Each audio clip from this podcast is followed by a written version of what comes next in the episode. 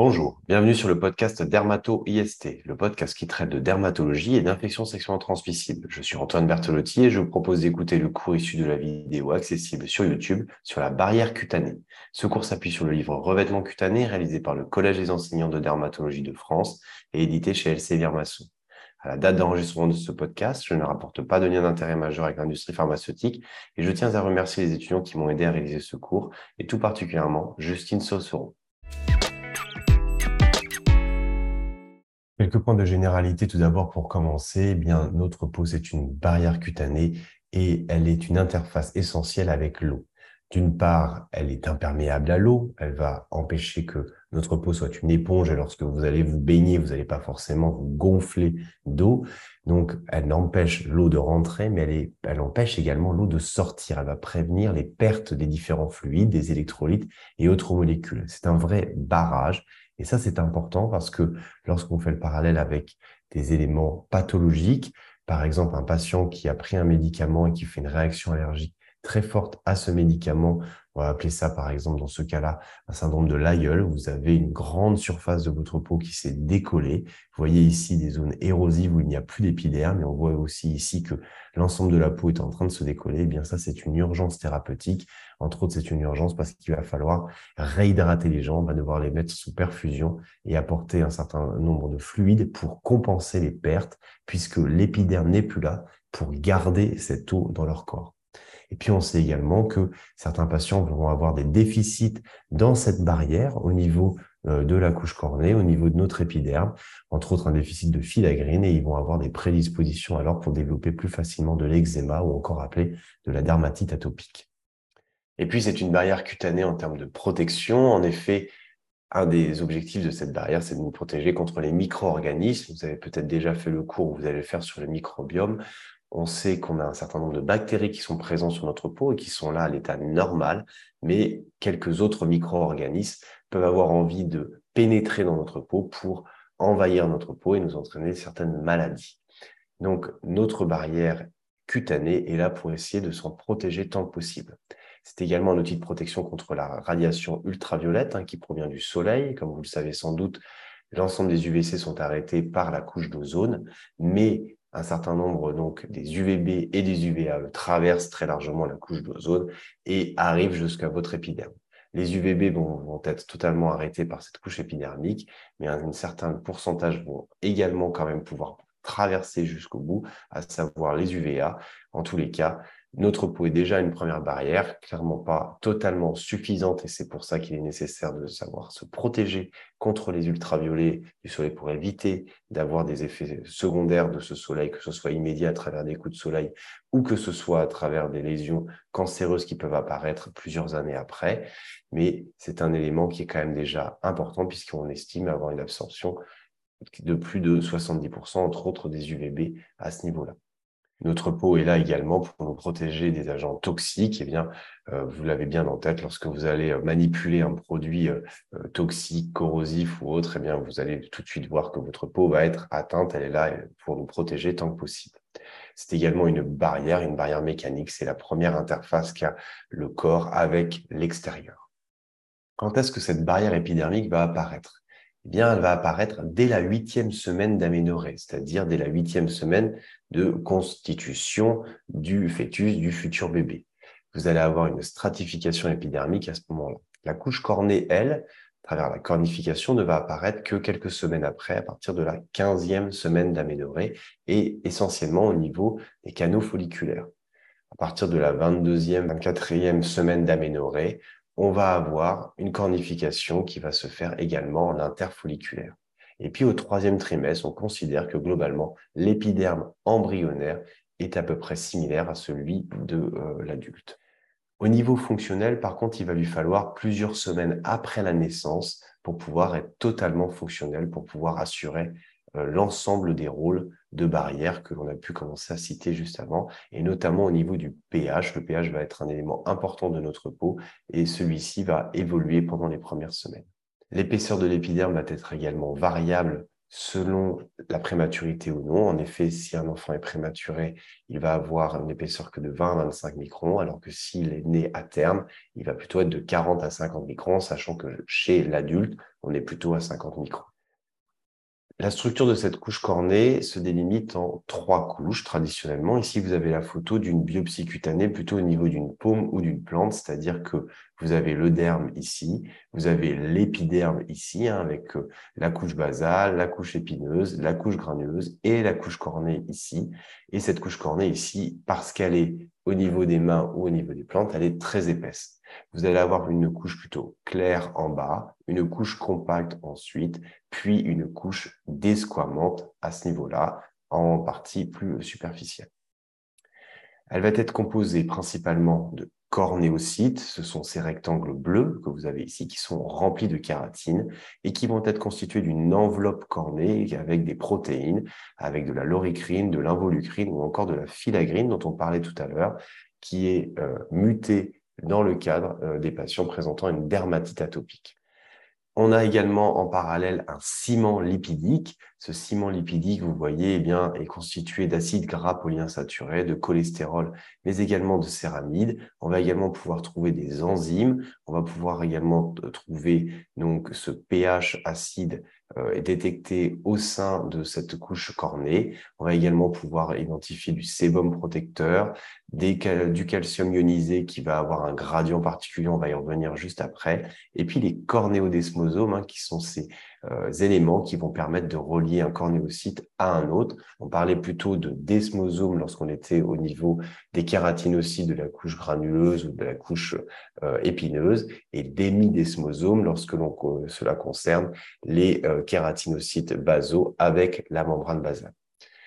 Donc tous ces éléments-là vont permettre l'absorption, mais également l'imperméabilité cutanée, et ce sont des éléments essentiels de cette barrière épidermique. Si l'on regarde cette fois-ci la barrière épidermique sous cet angle de maturation, mais également de cornéodesmolise, on peut voir ici des cornéocytes fragiles avec la filagrine présente, les cornéodesmosomes qui sont présents entre les cornéocytes et la présence d'enzymes qui vont venir au fur et à mesure liser ces cornéodesmosomes et qui vont aboutir à des cornéocytes matures avec un facteur humectant naturel et ainsi conduire à la desquamation de notre peau. Quelles sont les fonctions de cette barrière épidermique? Eh bien, tout d'abord, c'est l'hydratation de la couche cornée. Cette hydratation va permettre une souplesse, une extensibilité, une résistance mécanique ou encore une élasticité de notre peau. Elle va participer également à l'activité enzymatique qui va entraîner cette desquamation naturelle que l'on a vue juste précédemment. Et on va pouvoir identifier un gradient hydrique, c'est-à-dire que notre couche cornée, donc la partie la plus superficielle de notre peau va être de 15 à 20% au niveau du gradient hydrique. Par contre, elle va être de plus en plus importante. Cette hydratation va être de plus en plus importante dans la couche granuleuse, puis dans le reste de l'épiderme jusqu'à 70%. L'autre élément qui est important, c'est ce pH, on en parlait un petit peu avant. Le pH de la couche cornée doit être acide pour fonctionner correctement. Si vous avez un pH de votre couche cornée qui est trop basique, eh bien vous allez avoir une peau beaucoup plus séborélique. Si vous avez un pH beaucoup plus acide, eh bien vous allez avoir une peau beaucoup plus inflammatoire. Il y a également une fonction dans le gradient du calcium ionisé, à savoir que ce calcium ionisé va croître de la couche basale vers les couches suprabasales, puis va décroître progressivement dans la couche cornée. C'était les petites molécules bleues que l'on voyait tout à l'heure entre les cornéocytes. Et ce gradient, ce calcium ionisé, est essentiel pour la différenciation épidermique, comme peuvent l'être les hormones, les glucocorticoïdes ou encore les oestrogènes. La barrière épidermique a également une action très importante dans l'immunité. Il y a un cours dédié sur le sujet, mais comme vous le savez, eh bien, dans notre épiderme, nous avons déjà des cellules de l'immunité, à savoir les cellules dendritiques, les cellules de Langerhans, qui vont venir capter les antigènes de l'extérieur et qui vont venir les apporter au niveau des ganglions pour apporter une réaction immunologique adaptée.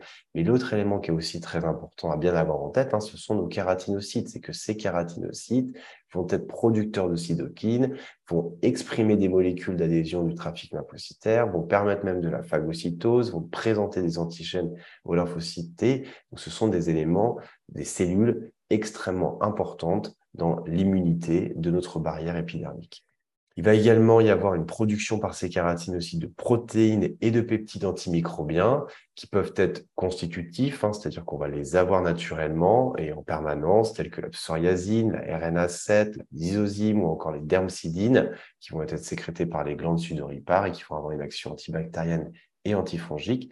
Mais également dans des conditions de stress, eh bien, on va avoir une peau plus inflammatoire en lien avec l'apparition de peptides antimicrobiens de type bêta défensine qui vont s'activer principalement contre les bacilles gram-négatifs ou des sous-unités de la LL37 des cathélicidines qui vont être activées plutôt par les bacilles gram-positifs. Et donc, ces peptides antimicrobiens vont être principalement contenus dans les corps lamellaires qu'on va retrouver souvent entre la couche granuleuse et les cornéocytes. Si l'on prend par exemple une physiopathologie d'une maladie très commune telle que le psoriasis, eh bien vous avez ici les kératinocytes et vous avez en dessous le derme. Qu'est-ce qui se passe? Eh bien, au niveau des kératinocytes, vous allez avoir à la suite d'un facteur déclenchant, d'un traumatisme, d'un stress, de pathogènes qui seraient arrivés sur la peau, eh bien, le déclenchement de peptides antimicrobiens qui vont venir activer, qui vont venir sécréter, produire de l'interféron alpha par exemple, et venir déclencher des réactions en cascade au niveau des cellules dendritiques plasmacytoïdes et avec ainsi la production via différents lymphocytes et principalement dans le cadre du psoriasis, la voie TH1 ou la voie TH17, des interleukines qui vont venir activer les kératinocytes et produire ces lésions que l'on voit ici, érythémateuses, squameuses, kératosiques en larges plaques. La dernière fonction de cette barrière épidermique qui est très importante, eh bien, c'est la fonction d'absorption cutanée. Cette absorption cutanée va se faire principalement et tout d'abord sur la partie la plus superficielle de notre peau, à savoir la couche cornée, au niveau de l'épiderme, du derme et de l'hypoderme. Ici, on va pouvoir noter dès le derme les capillaires dermiques qui vont permettre de récupérer les molécules qui ont été absorbées pour les diffuser au niveau du reste du corps. Cette diffusion, elle va se faire principalement de manière passive, c'est-à-dire pas de consommation d'énergie, il n'y a pas de compétition particulière entre différentes molécules ou nécessité d'avoir une saturation, et ça va suivre ce qu'on appelle la loi de Fick, qui va dépendre en fait de la quantité du produit qui va être disponible et qui va croître linéairement au cours du temps et qui va être proportionnelle finalement à la surface à laquelle on va appliquer cette molécule, mais également à la concentration du principe actif qu'on a pu appliquer, mais aussi du coefficient de perméabilité de cette molécule. Si la quantité diminue, eh bien le flux percutané, lui aussi, va diminuer. Mais cette absorption peut se faire également par différents autres mécanismes, et principalement via les lipides épidermiques, les céramides, les acides gras libres ou encore le cholestérol. Et elle va suivre soit une voie intercellulaire classique, soit des voies transcellulaires, soit encore des voies transannexielles. Et ça, on va le voir principalement pour des molécules plutôt ionisées. L'absorption cutanée, eh bien, elle va aussi dépendre de certaines conditions d'absorption, principalement au niveau de l'âge. Si on est face à un prématuré, un nourrisson, un enfant, eh bien on sait qu'on va avoir une absorption cutanée qui va être plus importante. Et puis on sait également que le rapport surface-poids va être beaucoup plus élevé que chez un adulte. Par contre, si on est face à une personne plus âgée, eh bien on sait qu'on va avoir une absorption qui va être plus faible au niveau de la peau. Il va y avoir une diminution de l'hydratation cutanée, donc une diminution de l'absorption des molécules hydrophiles. Elle va également dépendre du site d'application, qui va varier selon, d'une part, l'épaisseur de la couche cornée. Comme on l'a déjà dit, eh bien, au niveau des paumes ou des plantes, on a une couche cornée qui est extrêmement épaisse, que l'on peut voir sur cette photo. Vous avez l'épiderme ici, le derme en dessous et la couche cornée. Alors que si j'avais fait une biopsie au niveau de la paupière de cette personne, eh bien, j'aurais eu une couche cornée extrêmement fine qui se serait probablement arrêtée ici. Et elle va dépendre également de la densité pilosébacée. Effectivement, lorsque vous allez avoir des annexes, eh bien, vous allez avoir une absorption qui va pouvoir être plus importante. Elle va dépendre également de la fréquence et de la durée d'application. En effet, la couche cornée, par exemple, parfois peut servir de réservoir de principes actifs et peut vous permettre d'appliquer une crème qu'une seule fois par jour et pas forcément matin et soir.